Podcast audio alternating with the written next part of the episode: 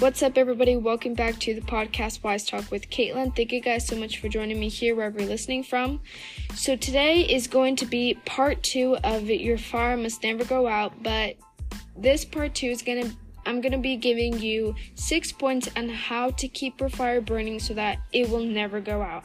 And so, yeah, yesterday I was so excited to share. I was glad to share with you guys about that. Your fire must never go out because it's it's important that it should. It's important that we should not let it go out because it gets us into a closer closer relationship with God and it gets us in higher levels with God. So, but part two is I'm going to be giving you six points on how to keep your fire burning so that it will never go out. So, point one, number one is reading God's word. Jeremiah 23, verse 28 through 29. And it says, hold on. And it says, the prophet who has a dream may tell his dream, but he who has my word, let him speak my word faithfully. What has straw come with wheat for nourishment, says the Lord? Is not my word like fire that consumes all that cannot endure the test, says the Lord, and like a hammer that breaks the most stubborn rock in pieces? So we'll, when we have the when we have God's word in our heart, He lets us speak His word faithfully, but God's word is like a fire that consumes all that cannot endure the test, and it's like a hammer that breaks the most stubborn rock in pieces. So when we read God's word, we don't just read it like a normal Christian life. We read it and act on his word. The his word also his word says that we should not only be hearers of the word but doers of the word. So we should not only be reading God's word but, you know, doing what the word says and acting on his word. So when we read God, it's like when we read God's word, it's like finding cuz God's word is like a fire. So when we read his word, it's like finding a fire to burn in our heart for God, for the kingdom of God. When God's word when God's word is like a fire, it's like finding that finding the fire is like finding God's word because God's word is like a fire. So it's so when we read God's word, it's like finding fire to burn in our heart for the kingdom of God. So when we read God's word, it you know, His word burn, you know, and when we hide it in His, when we when we hide His word in our heart, you know, it will start a fire in us for Him, for the kingdom of heaven. So, and it's also in Jeremiah 29 Jeremiah in chapter 20, verse 9. It, it says that when we hide God's word in our heart, it's like a fire that's shut up in my bones, because God's word like a fire. And his word burns like a fire, and it's and it's like a fire that shut up that shudders up in my bones. So number two is fervent prayer. And when I say fervent prayer, fervent prayer is not like a five to ten minute prayer. It's like in one hour constant everyday prayer every day. It's like when you wake up in the morning and the first thing you do is pray to when you go to bed at night again. That's like that's a really fervent prayer. That's a constant prayer. So when we have when we have that fervent prayer with God, that that that keeps our fire burning. When we when we do a fervent prayer with the Lord, that's how it can keep our fire burning. James 5:16 Let me go to James 5:16.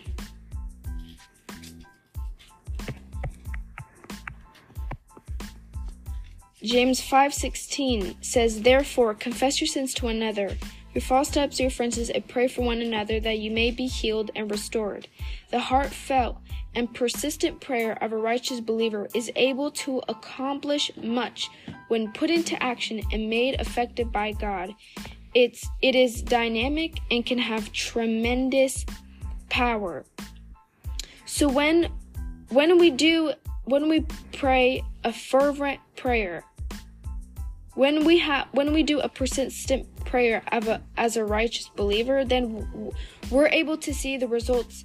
We're able to see results in our life after when we do a fervent prayer. We're able to accomplish much, and we're when we put when we put into action of our prayer and made effect and, and made effective by God, then we're able to accomplish much.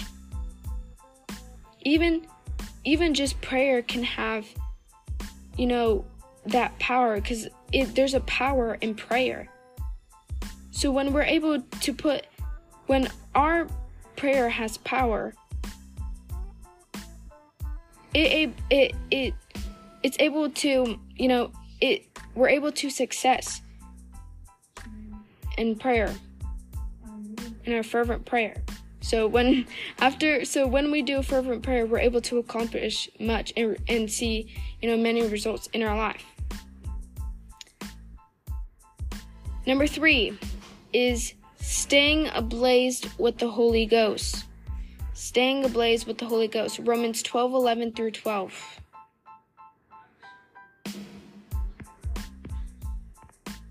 Romans 12, 11 through 12. And it says, hold on. I have to put it in a different version, guys. Romans 12, 11 through 12.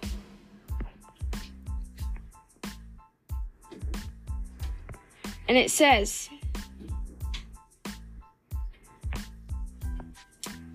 it says, never lagging behind in diligence, aglow in the spirit, enthusiastically serving the Lord.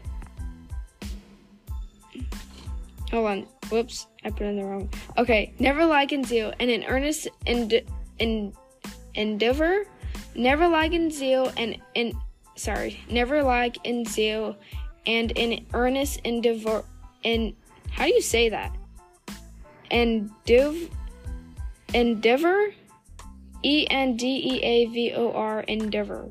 Never lack in zeal, and in earnest endeavor be aglow and burning with the Spirit, serving the Lord. Rejoice and exult in hope, be steadfast and patient in suffering and tribulation, be constant in prayer. So when so our prayer so our prayer we have to our prayers have we, we have to be constant in our prayer with the Holy Ghost. We have to be praying. We have to be be constant in a prayer with the Holy Ghost. And we have to be steadfast and patient, rejoice and always exult in hope. We should be also be burning with the Spirit and serving the Lord. So we our prayer should always be constant with the Holy Ghost. Because when we pray in the Holy Ghost, sorry, ghost. When we pray in the Holy Ghost, then we're putting our flesh under and only letting the Holy Ghost guide us and lead us to where He wants us. So we we should be constant in prayer because when we're constant, our prayer should be constant. So when we're uh when we're being constant in prayer, then we're staying um with the Holy Ghost. Then we're staying ablaze with the Holy Ghost. When we put our flesh under, then when we put our flesh under, then we're only following the Holy Ghost. We should be only staying ablaze with the Holy Ghost. We should be only flowing with the Holy Ghost and not our flesh. Amen. So, number four is worship. Number four is worship. So, John 4:24. You know what John 4:24 says? That we should worship him in spirit and in truth. You know, we have to give our all. We have to give all of our worship. When we worship God, we have to give all of our worship to him. And worship in reverence and in awe. I know one of the verses says that. So, but when we worship to him, we have to worship. We have to get we have to get all our worship to Him. We have to give all our worship to Him because He deserves that. He deserves the wor- God deserves the worship and the glory. And we shouldn't but we shouldn't also just be worshiping worshiping, you know, every time we go to church. Our worship should be a lifestyle. Every day we should be worshiping him. Giving our all to him because he deserves it. But when we're when we worship him in reverence and in awe, then it keeps it also keeps our fire burning too. Because we're getting our we're giving our all to him and just focusing on him. So number 5, we're almost there. Two more. Number 5 is soul winning. You know, Mark 16, 15 through 16 Mark 16, 15, sorry, Mark 16, 15 through 16. You know, it says, it says, go into all the world and preach the gospel to every creature so that they might believe, so that they might believe and be baptized. So when they believe and be baptized, they will be saved. So when the word says when it says go into all the world and preach the gospel to every creature it never said to a few just some just no it doesn't say just to you know just to go to some people a few people like two people no it says to every creature every person you find go soul win them just like jesus went around telling everyone about the Father, about God.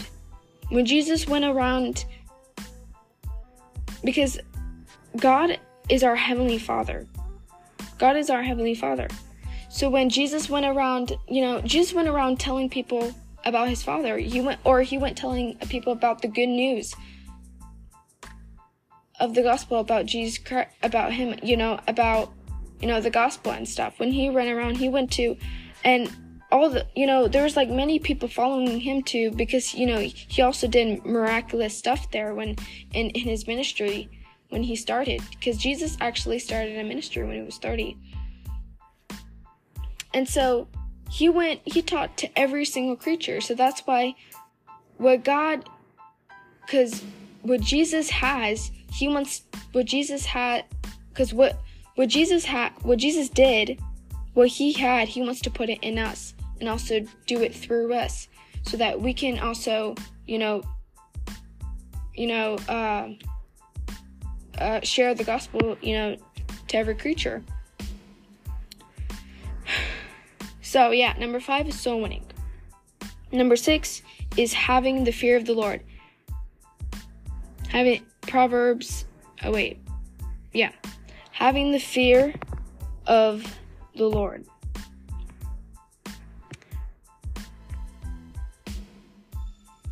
The fear of the Lord is the beginning of wisdom. A good understanding have all have all those who do his commandments, his prayers endures forever. Proverbs Proverbs 9:10 is the fear of the Lord is beginning of wisdom and the knowledge of the Holy One is understanding. Oh, sorry, I meant to do Proverbs 9:10. Proverbs 9:10 is the fear of the Lord is the beginning of wisdom and the knowledge of the Holy One is understanding. So the fear of the Lord is the is the beginning of your wisdom. No, wait, is the foundation of your wisdom. So the fear of the Lord is the fa- is the foundation of your wisdom, but it's also the beginning of your knowledge.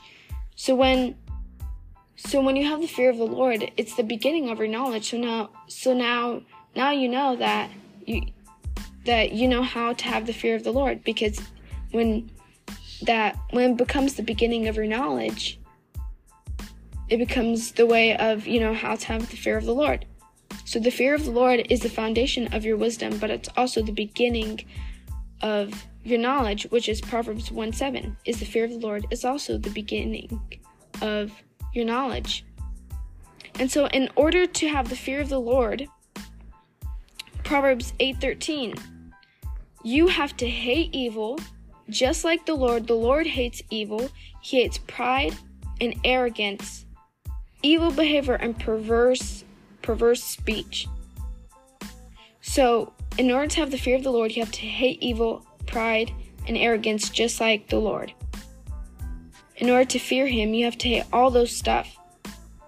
Fear of the Lord is to hate evil, pride, arrogance, evil behavior, uh, corruption, and perverse speech.